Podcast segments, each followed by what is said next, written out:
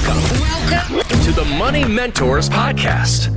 Now, uh, every week here, guys, we talk about people who want to retire, maybe those who are already enjoying their retirement. But interesting story out of Brazil for you here this week. Walter Orthmann recently broke the world record for the longest time working for the very same company. According to USA Today, he got a job at just 15 as a shipping assistant for this textile company in Brazil and was soon promoted to sales and eventually sales manager, a position he's held ever since. Now, he is 100 years wow. old, and he has been with that company for more than 84 years. They better get him a gold watch. Right? he better get something out of this deal. Uh, this is certainly not common, especially with today's workforce. A lot of us uh, work maybe for a few different companies throughout our career. Good for Walt, though, uh, in sticking with one employer there. But it means for you know most of us, though, Gary and Gerald, that we'll likely accumulate a few different 401ks or retirement accounts through different jobs over the decades. So, uh, what should we keep in mind concerning those retirement accounts that we gain through our employers over time? The first red flag that I always talk about when somebody's sitting down and talking about their 401k is that do you intend on working later in life, even past age 72? This gentleman's 100 years old, still working. Now, in the United States, we have something called required minimum distributions on your retirement account. If you're going to work past 72 and you're putting money in your 401k, the required minimum distribution does not apply to that 401k. So let's say you sat down with an advisor and in the middle of this and you're in your 60s and you took the money out, invested with an advisor in an IRA, you're still with the same company putting money in there, and now you get to age 72. Well, guess what? You're working, you're earning income, but now you have to take RMDs or required minimum distributions out of that money that you moved into an IRA. So it's always good to know. Number one is how long are you going to work at that company? Mm-hmm. I love my job. I'm going to stay here the rest of my life, I, and I like. I'm going to work one in my 70s. Let's have a different conversation. If you're like this gentleman that you're going to stay there, that's something to really consider. Most people, as you said, Jennifer, that we're going to have a few different jobs along the way. And you really want to consolidate these counts into one IRA, especially when you get to the required minimum distribution phase. The reason is because I know the CPAs out there picking up because they're going to tell me I'm wrong. Check the IRS code. I'm right. that if you have a 401k, a 403b, another IRA, and you have a 401k, ready for this? Roth 401k, at required minimum distribution time, you have to take money from each one of those accounts. Mm-hmm. You can't aggregate and take one lump sum from one account and say you met the requirement. You have to take one from every account. Mm-hmm. Now, you're a CPA. I know you know your business. You're yelling at me saying that's not true please call me after you look up the IRS code because we know that's true. That being said, most people don't realize that why do we put them all in IRAs at the end? Because now we can aggregate. And when the market's down, like we did in 2020, we can take money out of the real estate account or we can take money out of the gold account and not have to worry about losses to give you income. So think of it this way if you look at your portfolio and you never have losses to take income from your portfolio, what's going to happen with your portfolio?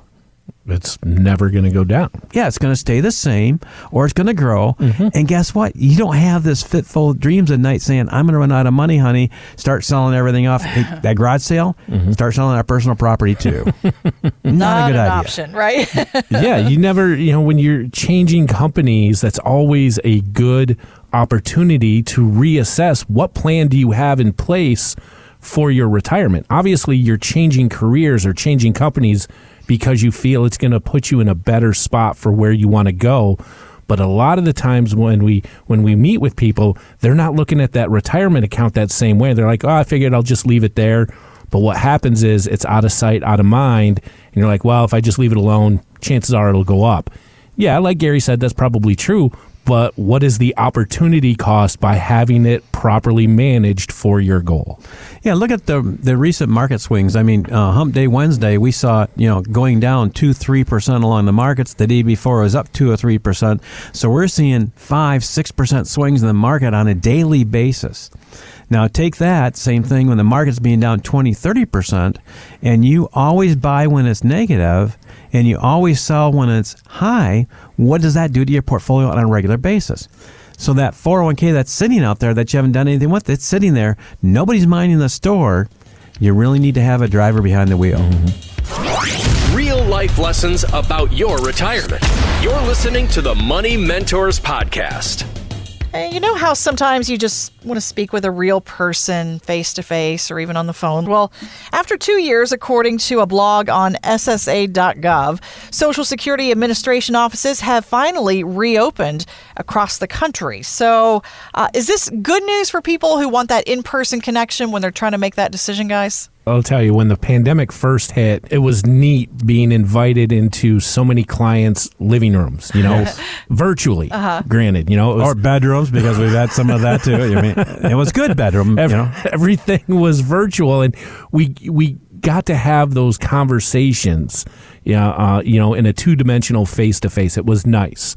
We wanted those connections. We had to stay here and continue doing what we do after a while that got that got real tough in order to have the same type of conversation. Yeah. You know, when I'm talking to my mom in the UP, it's not the same thing as sitting on the couch right next to her and having that conversation and, and feeling the the energy or feeling, you know, the questions or, or nervousness from, you know, the conversation. That's why that face to face is so important. It's not just the words but it's about the body language in it too, and having those discussions about, you know, if I'm asking a client, you know, what are some of their goals, and on a computer screen they can talk to me, they can tell me that, but when it's in person, not only do I get their feedback, but I get the body language too that sometimes tells a much deeper story and why I just love the face to face in person better than anything else. Yeah, there's a saying out there that, you know, your words are your words, but your body you know, uh, describes it gets like a thousand words. You mm-hmm. know, a picture's worth a thousand words,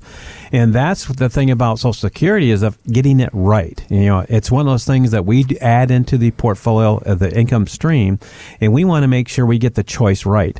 My mom's 98 years old. We talk a lot about her on the show, and if you ask her, if I said to her, name one thing that you would have done differently if you had the hindsight to look back, she says, I never should have taken Social Security at 62. Huh. It's the biggest mistake. So it's one of those things that we do as a Social Security optimization report. We put that together to show you the best way to take money, and then we show you the maximize of that, and then we fit it to you. People always say, well, I'm going to wait to 70 or I'm going to start at 62. Those are great thoughts, but how does it work from you from a tax point of view? How does it work from you from an insurance point of view? You know, if you've got supplemental insurance coming in or COBRA or those type of things, how is it put together that the plan works for your benefit? Because it's not just getting the money, it's about how you're going to pay taxes along the way, also. Mm-hmm. And there's a point where you can, most people don't realize this, that you can actually be paying taxes on your Social Security benefits even if you're at full retirement age. Wow. So once you cross, cross a certain threshold of income, they're going to tax your Social Security benefits. Please don't get mad at Gerald. Don't get mad at me or, or Jennifer. It's not our choice, but that's the way the system works. And understanding that is so important to minimize taxes and get your Social Security that benefits that you're entitled to. Want weekly lessons from your money mentors? Yes. Hit the subscribe button now and listen every weekend on Wood Radio. The opinions expressed in this program are for general informational purposes only and are not intended to provide specific advice or recommendations for any individual or on any specific security. To determine which investments may be appropriate for you, consult your financial advisor prior to investing. Any past performance discussed during this program is no guarantee of future results. Fee-based financial planning and investment services are offered by Mattson Financial Services LLC, an SEC registered investment advisor. Insurance products and services offered through Lakeview Financial Group LLC, Mattson Financial Services LLC, and Lakeview Financial Group are affiliated. To find out if Mattson Financial Services is licensed in your state, please call 800 536 8907.